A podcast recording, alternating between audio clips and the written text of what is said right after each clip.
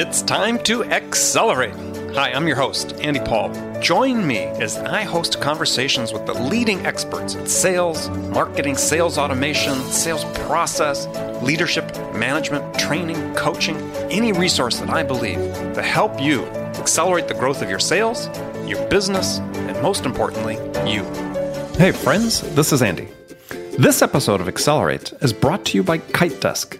KiteDesk is the all in one sales development platform that lets you manage all of your sales development activities, such as email, direct dial phone calls, and your daily to dos, all in one place to open up conversations, book more qualified meetings, and really create predictable pipeline. KiteDesk Flow and KiteDesk Find allows us to find exactly the right people in the industries we're looking for, in the roles that we're looking for. That's KiteDesk customer Michael Orphis. Michael is head of sales at Stratified in addition to the all in one management of his sales development team's days, KiteDesk helps him with another big part of his job. We have the ability with KiteDesk to do what we call targeted campaigns. Our conversion rate from what we were doing in the past to what we're doing now has been really massive. So you don't have to take tons of time to research, prospect, then blast large lists of people but never turn into sales opportunities. We're seeing higher clicks, we're seeing higher open rates, and without question, we've seen a massive increase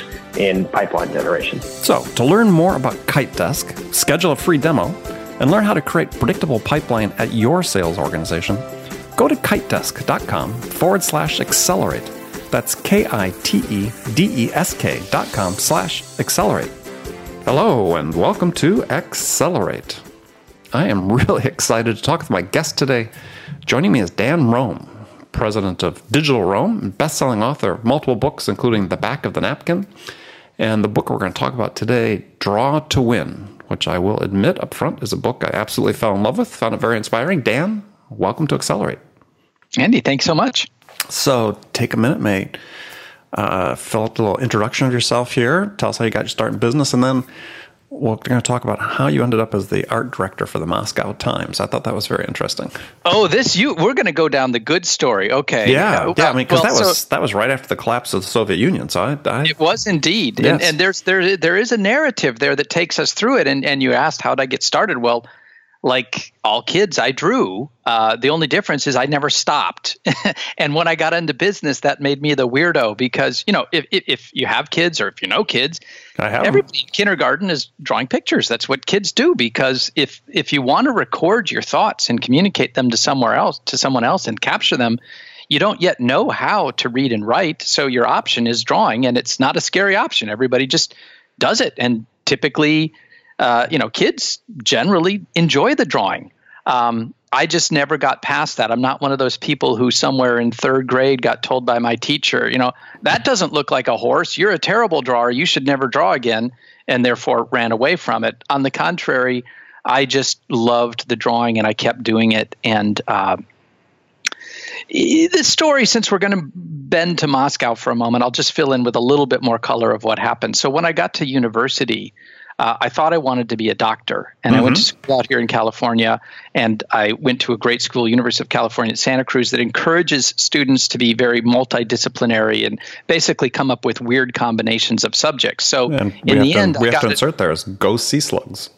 go slugs, exactly. And and so I was studying my biology and my chemistry and uh, at the same time, I thought, well, I'll do a double. I'll do a double major in biology and in painting because remember, I'd always drawn and I, I liked doing that. And I thought it would be a great kind of way to let off some steam from some of the more uh, advanced science courses yeah. I was taking. Organic chemistry.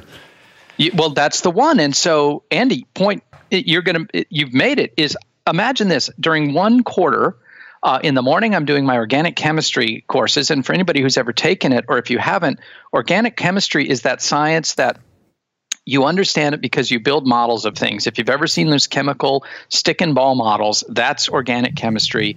And what essentially what I loved about organic chemistry it is is a very visual science in the sense that you're building physical models of these molecules and the pieces only fit together in certain ways. Uh, and so that's how you can build out these models. And so the course is essentially learning what are kind of the visual rules of how do these different atoms interact with each other and how would you structurally put that together. And I thought this is cool. And then in the afternoon, I'd go into my art course, a, a, drawing composition class, and the professor is telling us, you know, if you want to appeal to the human eye, there are these certain sort of visual structures uh, and proportions that you should put things against, and they will end up looking right and appealing. And I thought, wait a minute, that's the same thing my professor in organic chemistry was hmm. telling this morning. These are two different classes from two literally different schools at the university the School of Art and the School of, of you know, Chemical Science. And yet they're teaching me in a, in a conceptual way the same lesson. And I thought, this is pretty powerful. And that was a kind of an epiphany moment, realizing I really love drawing. I live, really love building models. I really love the visual side of things. Wouldn't it be interesting if I could find a way to push this into fields where people tend not to think very visually? And as fate would have it, that ended up becoming business.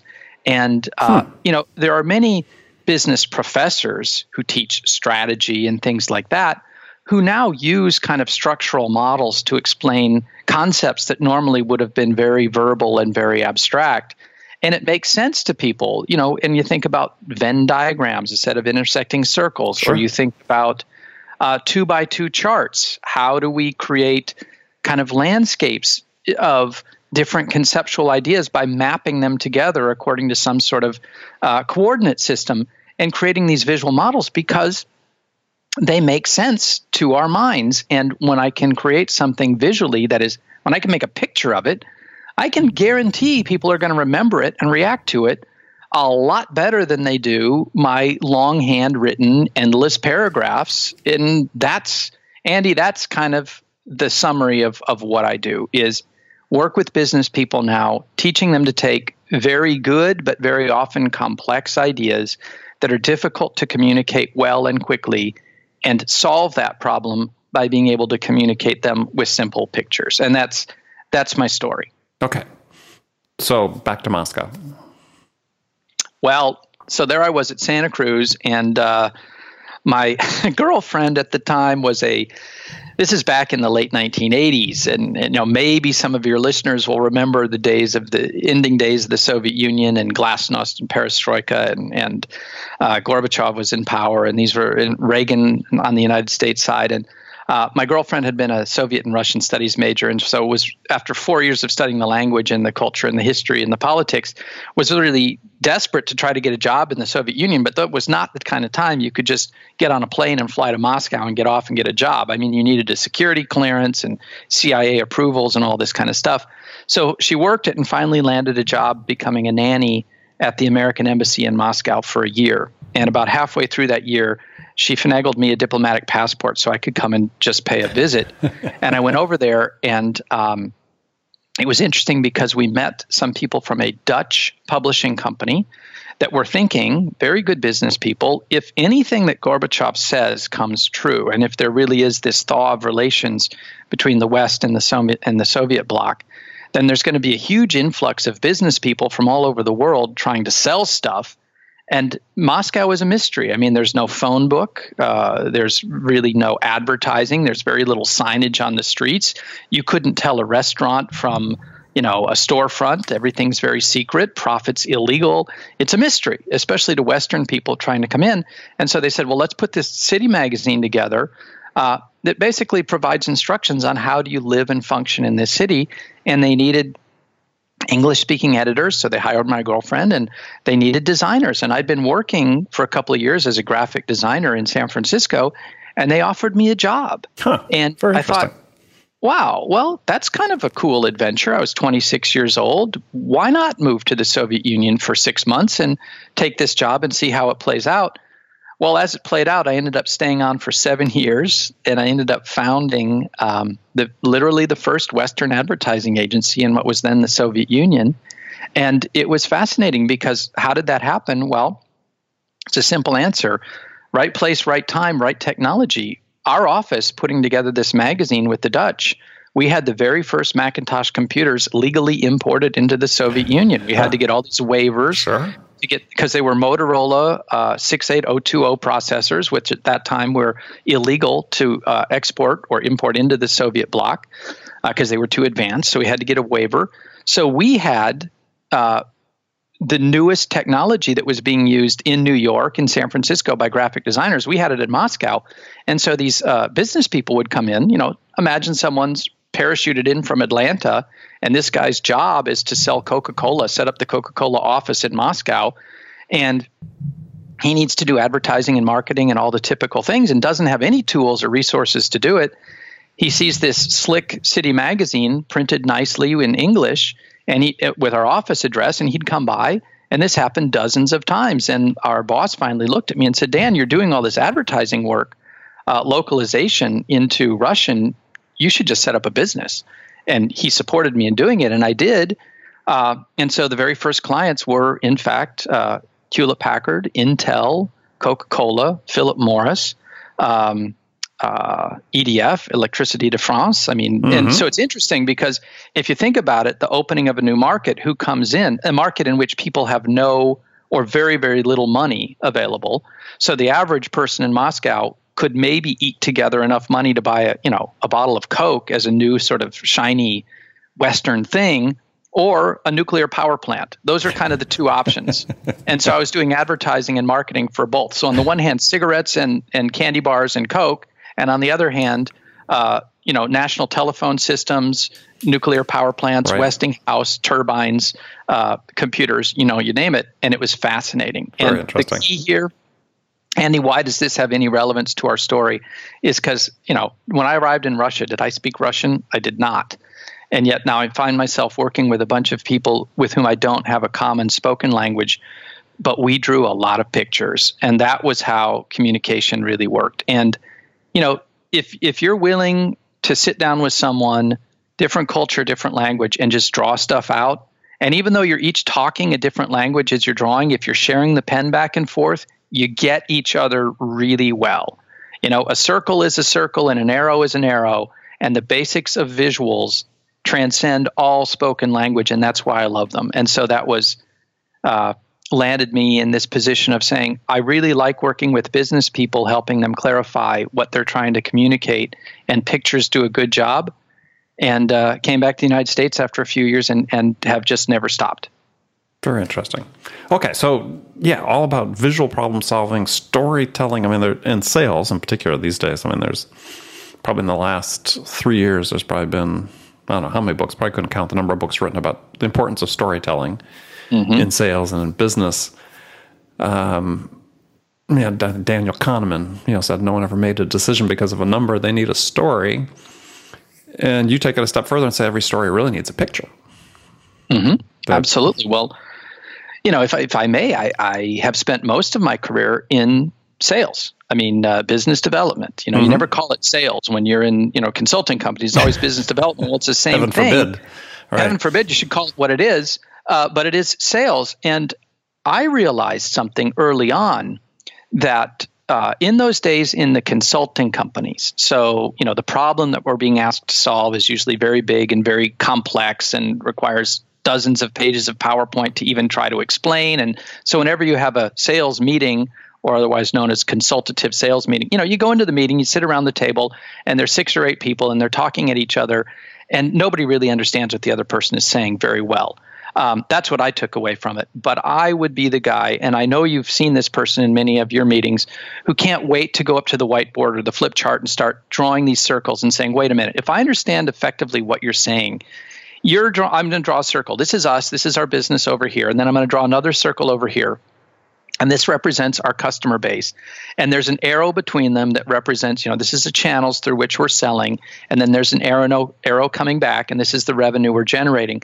But what you're telling me is there's a new competitor who's inserted themselves in between our two circles. And so you draw another circle in there, maybe in another color, and say, so our challenge here is how do we bypass or change the relationship so that they're no longer in the way? And you draw the picture out, and it's amazing because the temperature in the room completely changes from all of this very political, um, uh, kind of protective who's covering who, who's not saying what. And all of a sudden just becomes clear. There it is on the board. And people participate in a very different way. And they'd say, Dan, interesting drawing, but I actually don't think our client's coming in that way at all. I see them coming in over here. And then you say, okay, well, here's the pen. You show me, me, what you mean. Right. You uh, you draw it, and then people would, and nobody had a fear of drawing. And the outcome would be, frankly, pretty much every time we went in and did a pitch that way, we won. And in many many cases, we as a little consulting company did not deserve to win that project or that contract. But the reason we won it is because we were the one who who drew the pictures. And that's what really got me started down this whole draw to win path. It's really you know, I talk about using pictures to be a better leader, which we can talk about, how to be a better innovator. And yet, to me, probably the key to all of this in business is how do you sell your idea? And a couple of things happen when you draw. You know, you do have this kind of mind meld with your your prospect. Mm-hmm. That's good. Uh, and it's a kind of a mind meld that just will not happen any other way. Um, talking is great. Talking and drawing is even better. And I'll often think that, you know, in sales, whether it's for a small business or consultative for a big organization or anything else, you're usually there's usually some competition going on. I mean, there's usually a competitor. Usually, your prospect has some other options, uh, and you do well, need the to option differentiate. to do nothing is the biggest option. Well, to do nothing, it, it, sure. So you've got to you've got to find a way to differentiate yourself, and it's an overused word, but it's also true. If everybody is selling the same thing and it looks exactly the same, then sales is so so what? Mm-hmm. Um, and I, I have often found that what people would really like, of course, is they want a story. Uh, they also want a connection. Uh, they want to trust you. There's a lot of things that are going on in a sale. We all know this. Uh, but I also think one that we tend to neglect is people would like to see some creativity taking place in the actual meeting, some real, honest to goodness human creativity happening, some real thinking. And if you think about it, short of talking, and someone could talk better or more charismatically or more fluidly, that's fine. But there really aren't that many other creative outlets you have in a typical meeting scenario other than talking. I mean, you can't sing your proposal. Um, you can't get up and dance on the table and say, you know, let's dance through our consultative sales. the, what the one creative outlet you I'll have is legitimate is is to draw, Right. and there's nothing wrong with it, and it automatically differentiates you from everybody else because you're the company that started to draw the picture. Well, you and said if you practice, yeah, go. right, and you talk about it in the book, though. But there's a science behind how the visual conveys the story more powerfully than the spoken word. Lots of science and and lots of of of process and um, you know, it's funny, Andy. I, I just I, you mentioned the science, and we talk about data a little bit. I'm going to throw out two data points that I nobody knows that are just incredible, and and go right to the case of why you want to draw pictures if you want to win. And so the first data point is uh, if you think about the human brain, by weight, about one third of your brain is dedicated to vision only. By weight, all one third of all the neurons in your brain are there to help process vision. And then about another third of all the neurons in your brain are there to help you process vision in concert with all of your other sensory inputs, which leaves about one third of your entire brain capacity to do everything else that you do. Other than vision and sense processing, everything else has got about a third of your brain to do it. So it's pretty remarkable. And in fact, um, more of your brain is dedicated to processing vision than any other thing that you do. And that's pretty powerful. Wow. Somewhere between a third and half of all the neurons in our brain are focused on vision. That's amazing. We don't think about that very much. So, but here's so the- either processing it or processing it, as you said, working with the other part of the brain to create a context for what you're seeing. Uh, yeah, and just well, one third is just brute force turning photons, light. It's an amazing process. The fact that it works at all is is beyond a miracle. Light in the form of photons exists out there in the world in front of us, and one third of our brain's job, 100% of the time, and often even when we're sleeping, although that's a little different, we can talk about that, is to burn a whole lot of calories, turning that light into meaning in our head. And that meaning takes the form of the images that we see uh, as soon as we open our eyes. And the walls in front of you, or the clouds outside, or the, the window frame, or the computer on your desk, or whatever it is, the fact that you're able to open your eyes and look at that is an incredibly energy intensive process that happens really fast. It takes about a tenth of a second from the moment that a, a photon enters your eye uh, before your brain recognizes what it is, puts it in context, and knows what to do about it. It's infinitely, fa- well, not infinitely, it's vastly faster than anything that has to do with verbal communication. Right. And it's a lot more energy intensive, which brings us to so that's data point number one. Somewhere between one third and one half of your brain does nothing but vision. Cool. The second data point is if you think about the human brain, it's actually a relatively small organ. You know, if you double up your two fists and kind of wrap them around each other, one fist around the other, that's about the size of your brain. It's it's it's not very big. I mean, your skull accounts for a lot of your head space. The skull is a thick bone, and in the middle of that is your brain. It's not very big.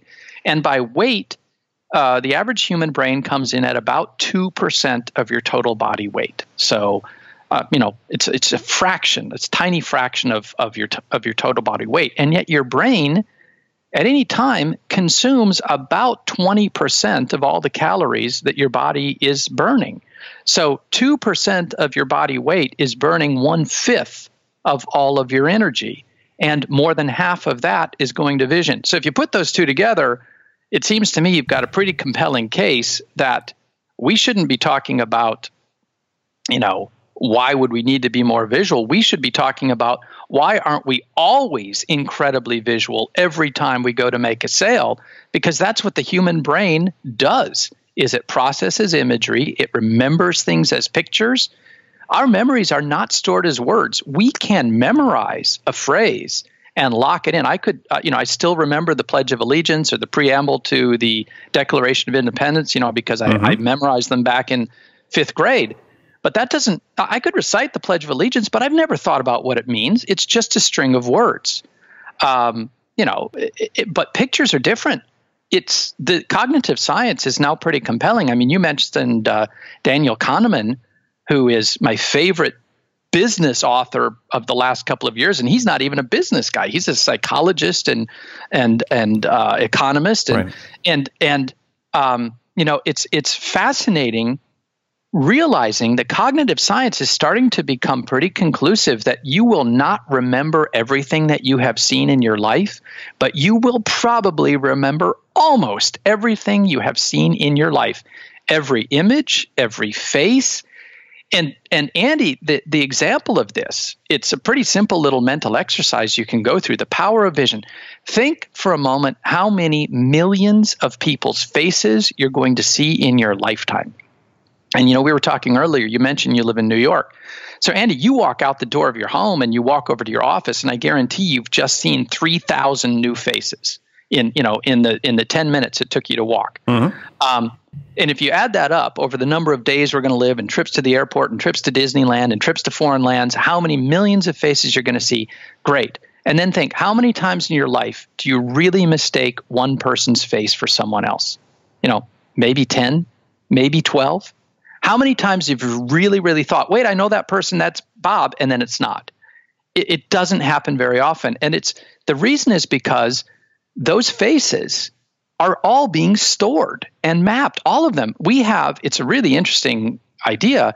If you were to take the visual capacity of the human brain, how many neurons we have that are dedicated to simply store, recording and storing images, uh, and you made a rough kind of comparison to the latest video compression algorithms, the kind of uh, video compression that is used to compress a video image into a Blu-ray disc. Mm-hmm.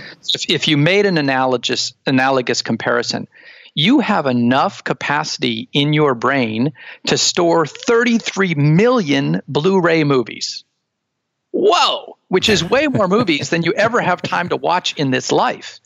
And so um, you know there's another we're, we're talking about some some great books out there um, there's another book called moonwalking with einstein by joshua foer i don't know andy are, are you familiar with this book i'm familiar with the author but okay so uh, moonwalking with einstein it's a great book. It's a story on how does human memory actually work. And and the author is a journalist who uh, became a, a mental athlete uh, basically a memorization athlete, and in a period of a year went from being a very forgetful uh, kind of average, you know, like all of us, you know, you can't remember where you put your keys kind of thing, to becoming, I think, like third or fourth place in the US finals in memorization.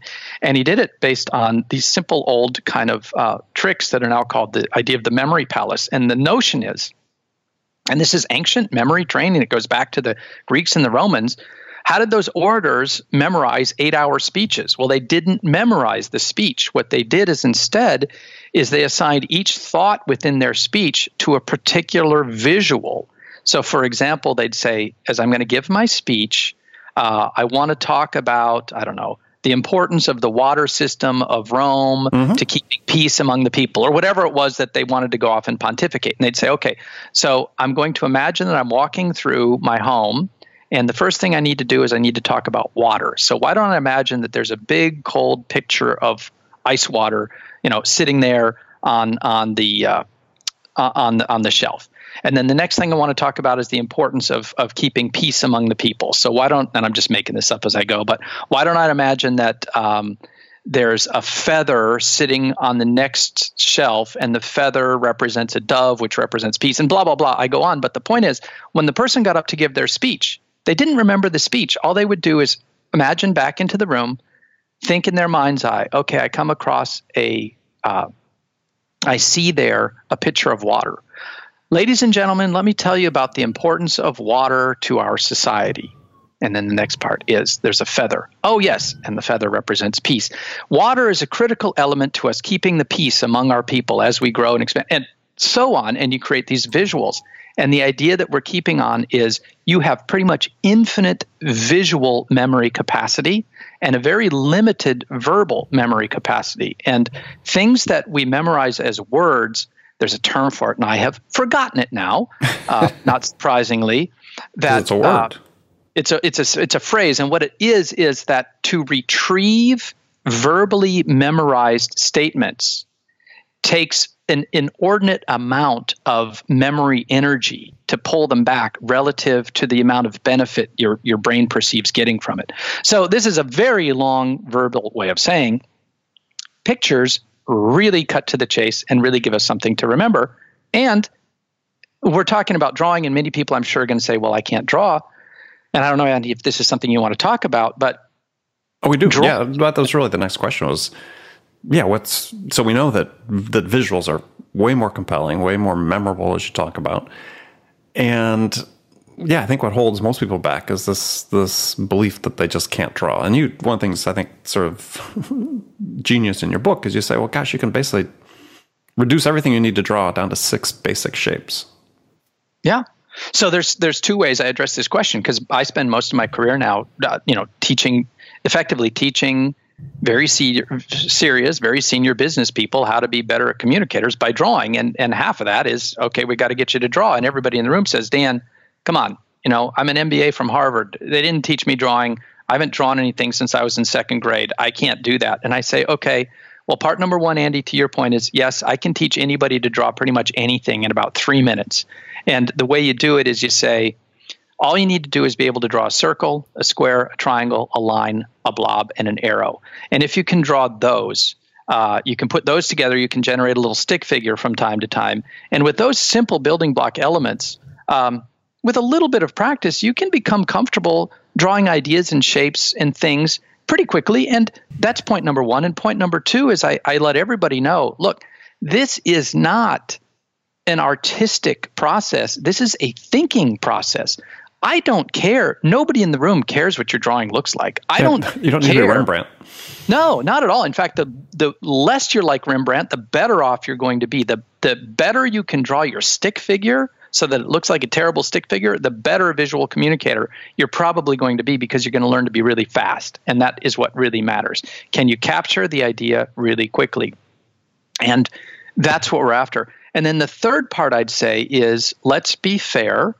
Uh, the first time someone said, you know, write your name, you didn't know how to do it.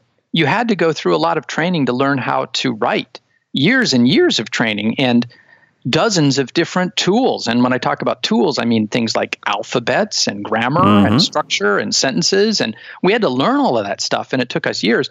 The beauty of drawing is you can learn the whole process in about five minutes. It doesn't take you years and years to do. Uh, the only thing you need to get over is, again, that ancient fear that people are going to judge you. And what you find out immediately is if you're the person who goes up, and if you're at least confident about drawing your circles and your arrows, nobody cares what your drawing looks like. If, if they can figure out that's conceptually this, that's all you need to do. Um, and so that generally gets most people past the sort of fear of drawing. And then there are some who, you know, for technical reasons or or sort of coordination reasons struggle. But even those people, when they see that they're in a supportive environment and people really want to know what their idea is, they'll go up and draw it, and and pretty soon the confidence comes. Um, and it's also important, I think, to say, like many things, it does require practice. Uh, I had a funny story after I wrote the back of the napkin. And it's been almost 10 years ago now, and the book did really, really well. It was very exciting for a first time author to have this, you know, kind of breakout international bestseller. And I remember that uh, Kai Ryssdal on uh, mm-hmm. Marketplace on NPR uh, invited me to come down to Los Angeles and record a audio radio session with him when that book came out. And Kai, who you know, great guy, it was a lot of fun. He he said, "So Dan, you know, your book is called The Back of the Napkin, so I'm assuming that means that anybody can draw a picture to solve any problem right away." And I said, "Well, no, not so much. You have to still know what you're thinking about, but the picture is going to help you clarify that." And um, that's when I, I really realized that it is a thinking process, and all that we're really doing here with our pictures is adding another really powerful tool into your kind of your your tool belt of things that you can do when you're trying to put together an idea and communicate it with someone else. I'm not saying that you're going to be able to figure out anything instantly in 15 seconds just by sketching it out. What I am saying, though, is if you put in a little time, you will be able to figure out a way, a really compelling way, to clarify anything by using your simple pictures. It's it's easy, but it does take some time and a little bit of practice because it's a slightly different way of thinking. But the good news is it's not a difficult way to uh, uh, of thinking to learn. Right. And um, that that is a segue into something I wanted to share, but I don't want to take on too much. Um, Go ahead. So, well, he, here's here's the magic trick for me at the core of of my work and in all of my books is a kind of a breakthrough moment that took place while I was working on the back of the napkin, realizing that as someone who drew a lot in business and in these sales meetings, um, sometimes I draw a picture and it would be great. Everyone in the room, they'd look at it they'd say, Yep, that's great. Let's move on. Sold.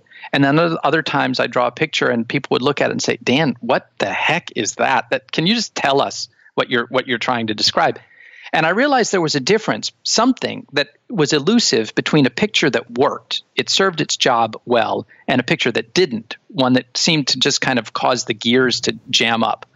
And I thought, well, it must have something to do with, again, neuromechanically, neurobiologically, how do how does our vision system work? And there are pictures that just pass right through the system, just like butter. They just go right through, and other pictures that for some reason do cause the gears to kind of jam up and and not flow.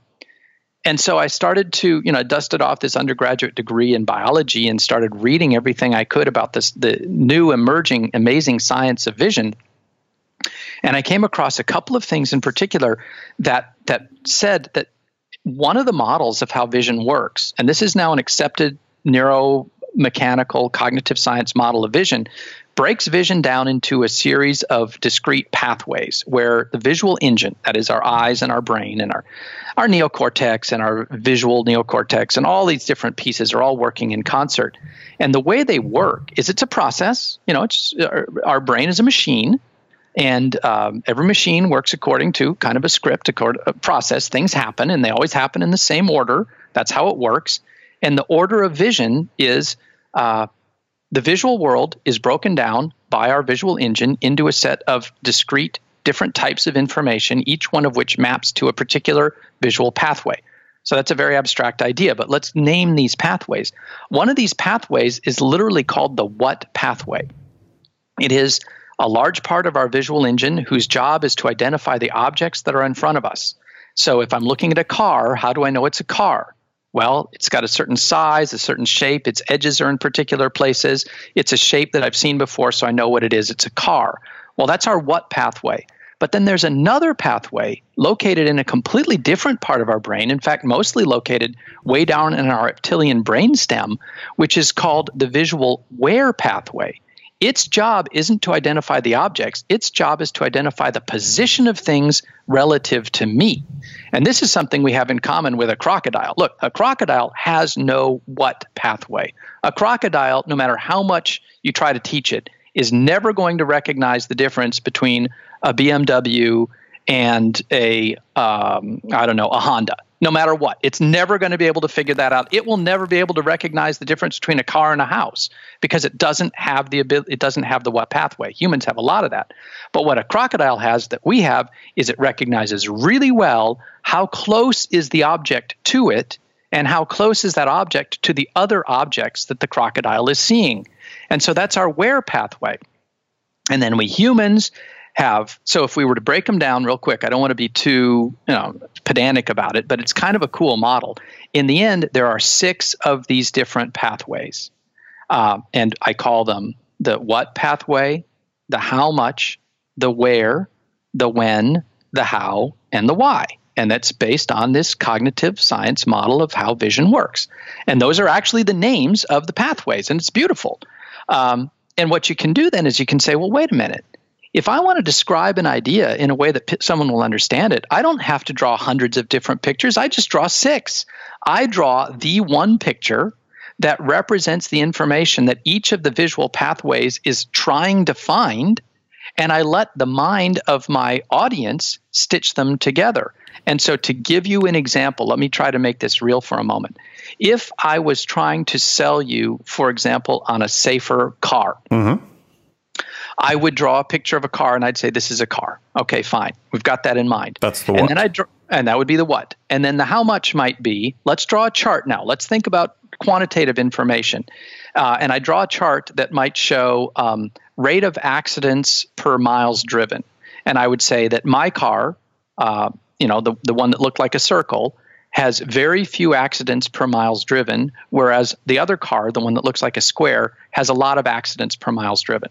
And so what I've done is I've said, what car? A circular one and a square one. Okay, great. How much? Well, my car, quantitatively, fewer accidents than that car. Okay, and now let's draw a map. So so we've covered the the uh, what pathway, the how much pathway. Let's talk about the where so pathway. So the, the how much would be like a chart then? It's it's a chart. It's right. just you just simply draw a chart. What is a chart? It's a visual way to quantify a set of data. Mm-hmm. Right. Um, and for people that are into that, the best person in the world to look about charts is there's a guy named Dr. Edward Tufte who uh, was a professor at Yale who's written a series of books on data visualization and quantitative visualization, and they're beautiful. And you know, if you want to draw, draw great how much pictures to convince someone quantitatively of the value of your idea, great set of books to look at. But there's another concept going on here too, which is this where idea. And you might think about that in many different ways. So you know, where do these accidents take place? Where is the car actually in relation to other cars? And so you might draw kind of a map that says, here's where accidents typically take place. You know, these roads are bigger than those roads. So you have kind of a map that shows where these pieces fit. Then you draw a timeline that is the is appealing to the when pathway that's trying to figure out so what's the sequence of things that happen when I my eyes are open and I'm watching an accident unfold what is the sequence of events? Well, I see the car and I see it accelerating and I see the pedestrian moving into the road and now the car is trying to slow down and it either does or does not. So this is my sequence. Well, then I might say, okay, now let's kick it up a notch. Let's go to what's now called the how pathway, which is the, the visual pathway that pulls together all of these pieces that I've been capturing one by one. I've got a car, I've got some numbers, I've got its position, and I've got a sequence of events as the car is moving towards the pedestrian. Now I draw a flow chart that says the reason my car is safer than your car is because in this sequence, my car detects faster the presence of a pedestrian than your car does. Therefore, it stops before it hits the pedestrian, mm-hmm. whereas yours does not. And that and you can see we've created a little loop now my car's better numerically. Now I can even show you why that is so sequentially, how that maps out in terms of a flow chart, a kind of a sequence flow. And then the last one is I'd say my why is a very simple picture. It's the simplest one of all. I call it a kind of a visual moral of the story. And in this one, I'd simply say, my car is better than your car because it's smarter. And that's and now I've visually created this entire sales story. And you know, it took me a few minutes, Andy, to walk through it, and I hope it's not too elaborate. But all you're doing is, if you and I were sitting at a table, I would have drawn out each one of these. It'd take me 15 seconds, and you know, I just made this up on the fly. Um, but I now theoretically have convinced you to buy my car as opposed to that other car, and I've shown you why. Yeah, well, I mean, and, and what you also talk about in the book is that that this is not a random order that you put them in. This is this is based on science, observing. This is the way the order in which we process images. And you're right, and it's it should always be that order. And uh, there are variations, but that gets in kind of into advanced stuff. And and it's what we're trying to do. I often think about this, especially when we're selling, especially when we're using visuals. Is all I'm trying to do as quickly, as seamlessly, and as believably as I possibly can get what's in my head into your head. That's all I'm really trying to do. And pictures drawn in sequence, very simple pictures, in my mind, are the fastest and best way to do that. And I mean, sort of one last point on this is is that, and you have a, a 75 25 rule, which I really, really like, which is if you're going to start using images and, and the way that Dan's talking about, let's even get to a point where you maybe have sort of prepared some of these images ahead of time, you know, because you've been in sales situations, is that you sort of create 75% of it and then you let the customer do the balance. You know, so they're co-collaborating with you on or collaborating, sorry, with you on creating this this uh, co-creating the value. It's a beautiful thing. I'm sure I'm sure everybody who has ever sold anything has seen that moment when you know the sale is made. Uh, people's eyes light up. Mm-hmm. And it, that's exactly what I'm talking about. I, am glad you brought it up 75 25. And I do rehearse, I do prepare. I want to be clear. It was kind of like the marketplace story. We're not talking about winging it. You you wouldn't typically walk into a very high pressure, very important sales meeting having not prepared at all and saying, "I'm so smart and I'm so clever. I'm just going to go in there and wing it and land the sale." I mean, that's pretty rare, and, and usually that's a bad way to go. Um, you want to be prepared because you want to be knowledgeable about the client's potential problem or what you think it is. You want to be knowledgeable about knowledgeable about what you propose as the solution and why mm-hmm. it will work and you want to have you, you want to be prepared and the same thing is true of our pictures it's just that our pictures i find are, are a lot faster to prepare in advance and think through and then practice once or twice so that when you do sit there with your prospect or with your client at the table and you do pull out the pen you're you're somewhat fluid. You've thought this through before and you draw the picture and you're going to see your client's eyes light up because no one has ever done this before. You've got a piece of paper in between you and you're drawing on it and you're talking as you draw and you're pretty fluid with it. And then at some point about three quarters of the way through you do kind of stop and andy you said it well. You say you know Andy, have I missed anything? Can and you slide the paper over in the pen and you say, Andy, can you can you mark up here what you think is the part that's most important or what have I missed? Or what do you think is is really cool here? And usually they will. And now you're working together and guess what? The sale is made. I mean, you've you've you are so far away from a sales meeting at this point. You're actually, I like your word, you're co collaborating, uh, you're solving the problem now. The sale is done. Mm-hmm. Now you know, you're already there, and um, it works. Yeah, no, it, it, does. So I just to sort of start wrapping up is is really recommend people get this book. And you really use the word early on, which is one that people have read my books know I harp on a lot. Is this you know, you, the salesperson and sales today, you are the differentiation. You are the front line of differentiation. And with you in the eyes of your clients, because, you know, their mind's eye, they see all these products that all look pretty much alike. And so this is a great tool to use to make yourself the difference and to be memorable. And it'll go a long ways to helping you close more sales. Absolutely. So, uh, with that, Dan, thank you for being on the show. Why don't you tell people how they can get in touch with you? Andy, well, thank you. Yeah, it's easy. I'm danroam.com. It's just my name, D A N R O A M.com. That's my kind of standard website. Uh, and for people who are more interested in a little more detail of this, I five years ago launched an online Visual Training Academy. I was inspired by the Khan Academy, and I thought if Salman Khan can teach people math and history by drawing while he talks, and you watch it on YouTube, why couldn't I do the same for visual thinking? So I started something called the napkinacademy.com, um, and it's uh, as I say, it's been going for about five years now. I've got about 3,500 people um, who are pretty active community. We go through all of my lessons in short videos, and then every three weeks we get together and uh, share the pen virtually on the screen. And um, had a lot of graduates who have gone on to do great things visually in business and it's fun. So it is a paid service, but a lot of the videos are available for free. So if anybody's curious what this actually looks like, go ahead and look at napkinacademy.com. Okay, and go to Amazon and look for the book Draw to Win. And Dan, thank you again for being on the show. And friends, thank you for taking the time to join us today. Remember, make it a habit to deliberately learn something new every day to help you accelerate your success. Easy way to do that join my conversations with top business experts like my guest today, Dan Roam, who shared his expertise about how to accelerate the growth of your business. So if you enjoy Accelerate and the value we're delivering, then please take a quick minute right now to leave your feedback about this podcast on iTunes, Stitcher, or wherever you listen to it. And then come back and join us next time. So thanks again for joining me. Until next time, this is Andy Paul. Good selling, everyone. Thanks for listening to the show. If you like what you heard and want to make sure you don't miss any upcoming episodes, please subscribe to this podcast on iTunes or Stitcher.com.